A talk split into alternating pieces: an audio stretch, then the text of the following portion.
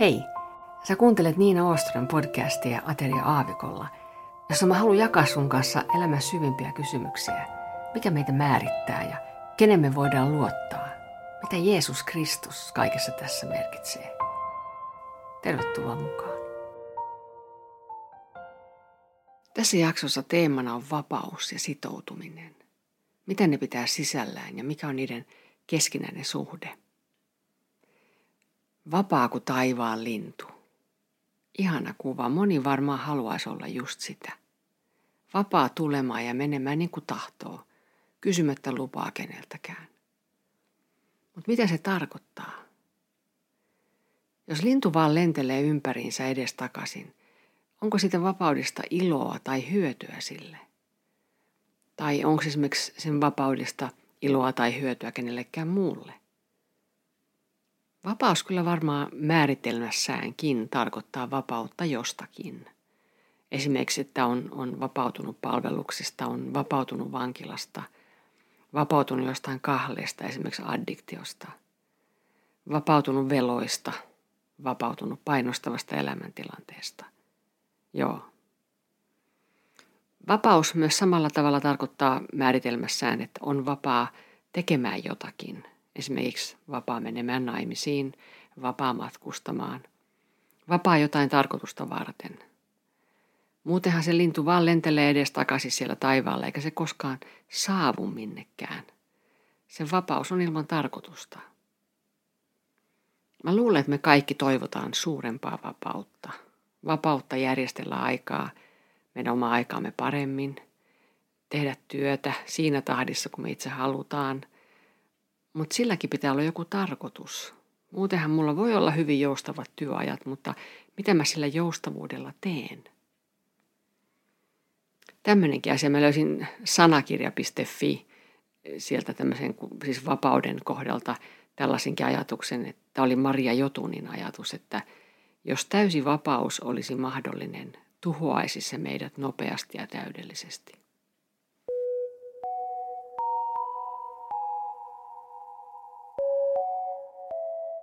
Kristuksen omana mä oon vapaa, mutta on ostettu, lunastettu vapaaksi. Samalla mä oon täysin hänen omansa, hänen palvelija, mä kuulun hänelle. Ihminen kuuluu aina jollekin, loppupeleissä joko pimeyden vallalle tai sitten Kristukselle. Galatalaiskirjeessä viidennessä luvussa on tämmöinen kohta, tämä on niin periaatteessa jakeet 1-14, mutta mä hyppään parissa kohdassa sitten vähän yli ja mä sanon, mä sanon sitten, kun mä teen sen. Vapauteen Kristus vapautti meidät. Pysykää siis lujina, älkääkä antako uudestaan sitoa itseänne orjuuden ikeeseen. Minä, Paavali, sanon teille, jos ympärileikkautatte itsenne, Kristuksesta ei ole teille mitään hyötyä. Vakuutan vielä jokaiselle ihmiselle, joka ympärileikkauttaa itsensä – että hän on velvollinen täyttämään koko lain. Te olette joutuneet eroon Kristuksesta, te, jotka yritätte lain avulla tulla vanhurskaiksi. Ja nyt mä hyppään vähän yli ja sitten jatketaan. Kristuksessa Jeesuksessa ei hyödytä ympärileikkaus eikä ympärileikkaamattomuus. Tärkeää on rakkaudessa vaikuttava usko. Te juoksitte hyvin. Kuka teitä esti olemasta totuudelle kuuliaisia? Houkutus siihen ei ole lähtöisin hänestä, joka teitä kutsuu. Ja taas mä hyppään yli ja nyt jatketaan. Teidät on kutsuttu vapauteen, veljet. Älkää vain antako vapauden olla yllykkeenä lihalle, vaan palvelkaa toisianne rakkaudessa. Sillä koko laki sisältyy tähän yhteen käskyyn. Rakasta lähimmäistäsi niin kuin itseäsi. Tässä raamatun paikassa, jonka mä just luin, niin näyttäisi olevan suuria asioita yhdistyneenä vapauteen. Esimerkiksi rakkaudessa vaikuttava usko ja totuus. Kaikki tämä juontaa juurensa Jeesukseen. Puhutaan nyt vaikka rakkaudesta. Me halutaan luultavasti vapautta, mutta me halutaan myös rakkautta. Saada sitä ja antaa sitä. Mutta rakkaushan on kuitenkin semmoinen, että se sitoutuu. Sä sitoudut, hän sitoutuu. Ei me haluta, että se vapaus nyt kuitenkaan olisi niin kuin se taivaan lintu, joka ei pysähdy mihinkään, vaan me halutaan, että se toinen pysyy siinä, että hänellä olisi vapaus pysyä siinä. Ja syvällä jossain sisällämme me tiedetään, että meidänkin tarvitsee pysyä siinä. Rakkaus pysyy paikallaan. Jumalan liitto, jota hän tarjoaa meille, on just sellainen, että hän sitoutuu, hän pysyy, hän jää. Tällainenkin ajatus on joskus tullut mulle mieleen, että olla vapaa rakastamaan. Eli olla vapaa valitsemaan rakkaus, vaikka se tarkoittaisi luopumista jostakin, vaikka jopa kärsimystä. Jotenkin tuntuu, että jos, jos sanoisi näin, että olla vapaa vihaamaan, niin se kuulostaisi siltä, kun sanoisi, että sokeri on suolaista. Ei se ole. Koska vapaus ja rakkaus liittyy Jeesukseen täysin erottamattomasti, samoin kuin totuus, niin totuudeksi ei riitä se, että luettelee faktoja, että vaan sanoo, että tuo tuoli on valkoinen. Se ei ole totuus, se on fakta. Ja sekin vielä fakta vaan tietyssä valoolosuhteessa. Totuus on Jeesus. Eli totuus on sitä, mitä hän on. Ja tämän takia ei ole mitään järkeä sanoa, että on vapaa tekemään syntiä. Toinen esimerkki tästä fakta versus totuusjutusta on esimerkiksi, kun joku voi niin kuin ajatella näin, että no aina on niin kuin hyvä niin kuin töräyttää totuus, eli fakta, suoraan toiselle päin naamaa, koska totuushan tekee vapaaksi. No totuutta, eli Jeesusta, on itse asiassa aina niin kuin yhdistää siihen faktaan – se, mitä hän on. Ja tämä tarkoittaa, että oikeasti miettii, mikä on parhaaksi sille toiselle. Kun mä sanoin, että, että olla vapaa vihaamaan on järjetön lause, niin, niin onhan se niin, että ollaan me valittu synti. Meillä on ollut siihen niin kuin vapaus. Sillä tavallahan se on tietenkin mahdollinen lause. Mutta Raamattu sanoo Johanneksen evankeliumissa näin, tämä on kahdeksas luku. Sitten Jeesus sanoi niille juutalaisille, jotka uskoivat häneen, jos te pysytte minun sanassani, te todella olette minun opetuslapsiani ja tulette tuntemaan totuuden, ja totuus tekee teistä vapaita. Ja sitten vielä Johannes 8 toinen kohta. Jeesus vastasi heille, totisesti, totisesti minä sanon teille. Jokainen, joka tekee syntiä, on synnin orja. Orja ei pysy talossa iäti, mutta poika pysyy. Jos siis poika vapauttaa teidät, te olette todella vapaita. Ja sitten vielä Johanneksen evankeliumista 14. luku, kun Jeesus sanoo näin, että minä olen tie, totuus ja elämä. Eli hän sanoi, että hän on totuus. Eli vapaus on jotain paljon suurempaa, ihanampaa, kauniimpaa kuin vaan se, että ei ole kiinnittyneenä mihinkään. Vain Jeesus voi tehdä vapaaksi. Ja ainoa tapa tulla siihen vapauteen on antaa hänelle omistusoikeus elämäänsä. Sitoutua häneen, niin kuin hän on ensin sitoutunut sinuun. Vapaus on syvempää, väkevämpää kuin me osataan kuvitella. Se on yhdistyneenä rakkauteen ja totuuteen, eli Jeesukseen. Avioliitossa esimerkiksi sitoutuminen ja lupaus, ne on suojana rakkaudelle. Tämä rakkaus myös antaa toiselle vapauden niin kuin tilan olla kuka hän on. Monet sanoo, että me ei tarvita sormuksia siihen, että me tiedetään, että me rakastetaan toisiamme. Mä sanoisin oikeastaan, että silloin itse asiassa ei rakasta tarpeeksi niin, niin paljon, että haluaisi sitoutua. Eikä myöskään tunne tarpeeksi ihmissydäntä, eikä omaa sydäntään siis – ymmärtääkseen, että, että meidän rakkaus tarvitsee sen lupauksen ja sitoutumisen suojakseen. Semantiikka on tärkeää, niin kuin me huomataan. Vapautta ja muita suuria sanoja käytetään ja määritellään monella tavalla. On tärkeää tietää, mistä me puhutaan, kun me puhutaan esimerkiksi vapaudesta. Paras olisi tietysti, kun sekä puhuisi että eläisi samaa asiaa. Näin se olisi selvempää sille, joka kuuntelee.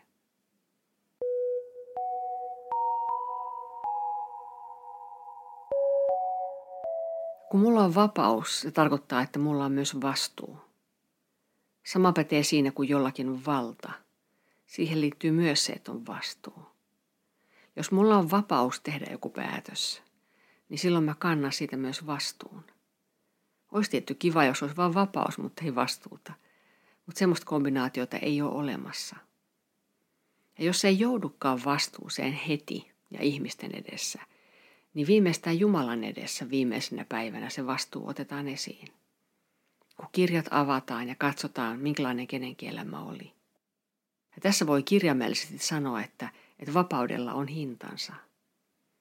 Mutta tämän hinnan maksoi Jeesus omalla verellään. Ja jos tästä on tullut meidän toivo ja ainoa olienkorsi, jos sanotaan näin, niin silloin meidän nimi löytyy elämänkirjasta.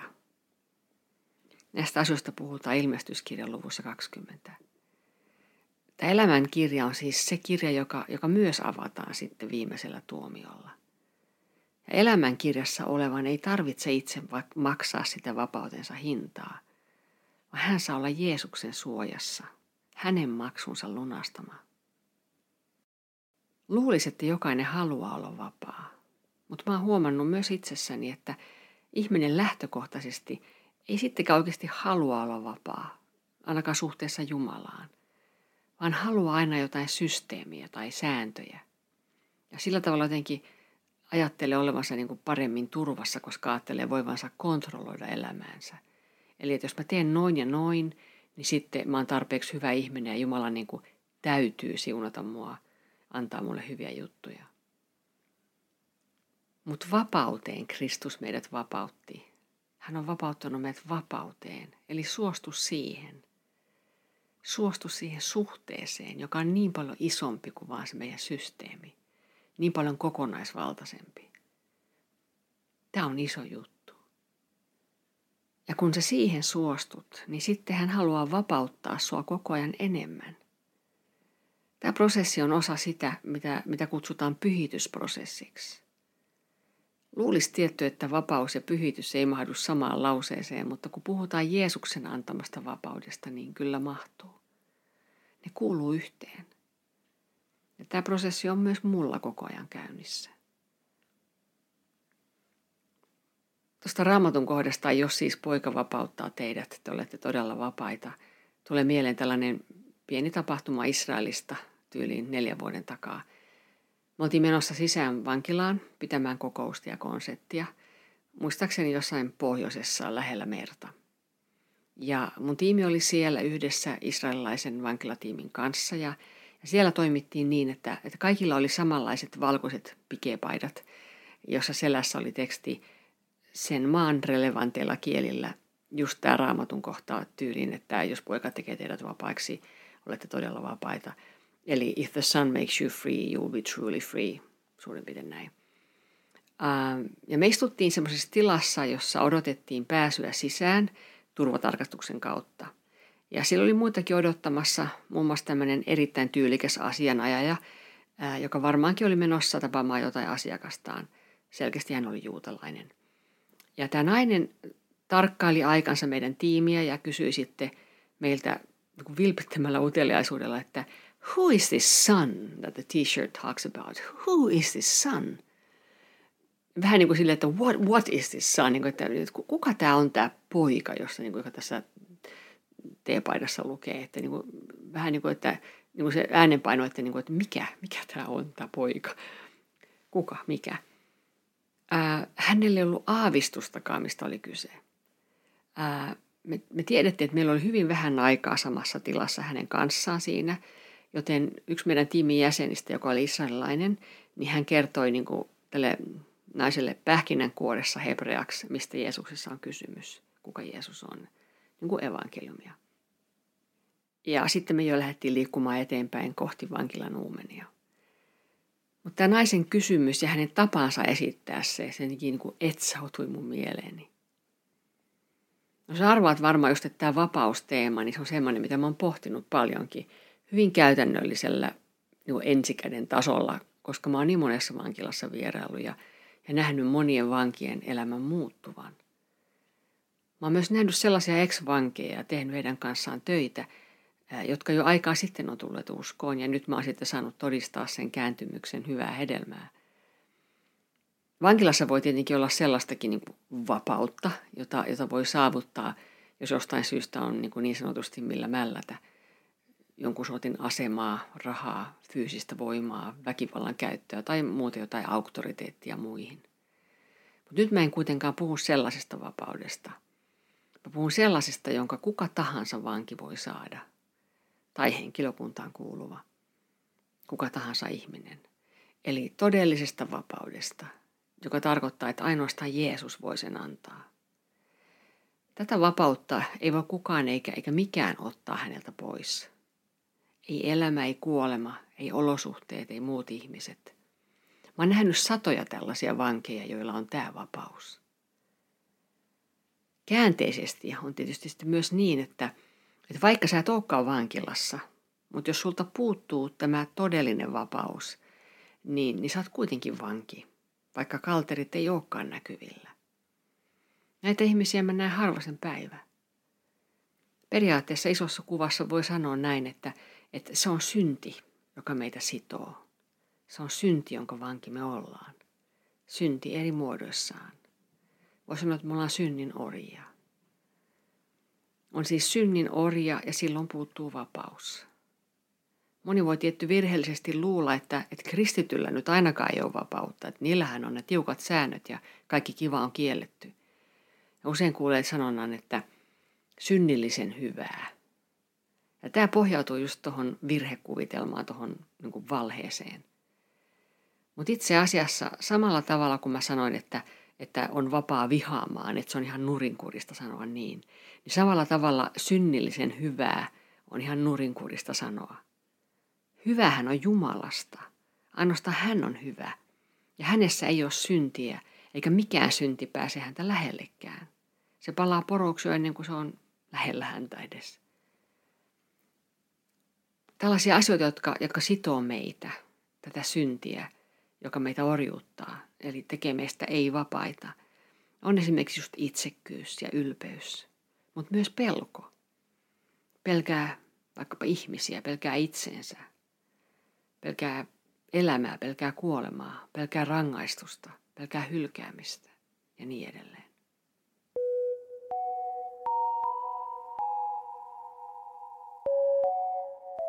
Tähän lopuksi kuunnellaan äh, mun tekemäni biisi hän oli hiljaa.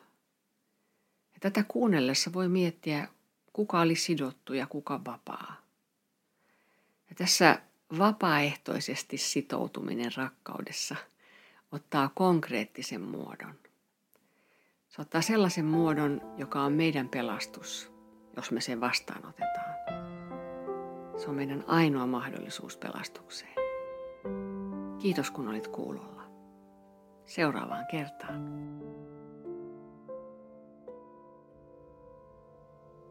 Oli kevät aamu perjantain, suuri juhla aivan aluillaan. Silti vallan salissa Jerusalemissa oli kuulustelu meneillään. Häntä syytettiin ja herjattiin, ja sen jälkeen vielä runneltiin.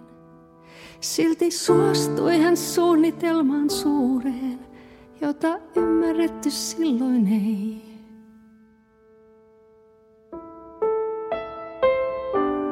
Hän oli hiljaa, hän pysyi paikallaan. Rakkaus ei lähtenyt pakoon, rakkaus, hän pysyi paikallaan. Jos Jeesus ei kokonaan matka olisi kulkenut, jos hän olisikin astunut alas ristiltä ja sanonut ei sittenkään. Jos olisi hän kuunnellut, kun sanoivat muita kyllä auttamaan, vaan itseään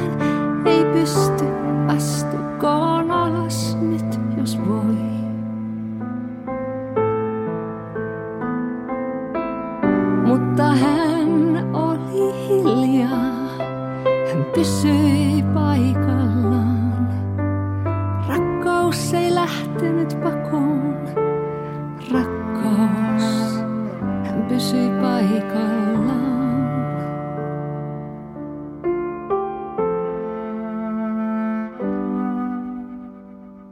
Muuttunut ei olisi mikään, jos tuota pitkää päivää ei ois. Ois vain yritys ja erehdys, olisi vain ylpeys ja lankeemus. Kaikki olisi ennallaan, jos ei ristin työtä ollutkaan. Meillä olisi vain itsemme ja oma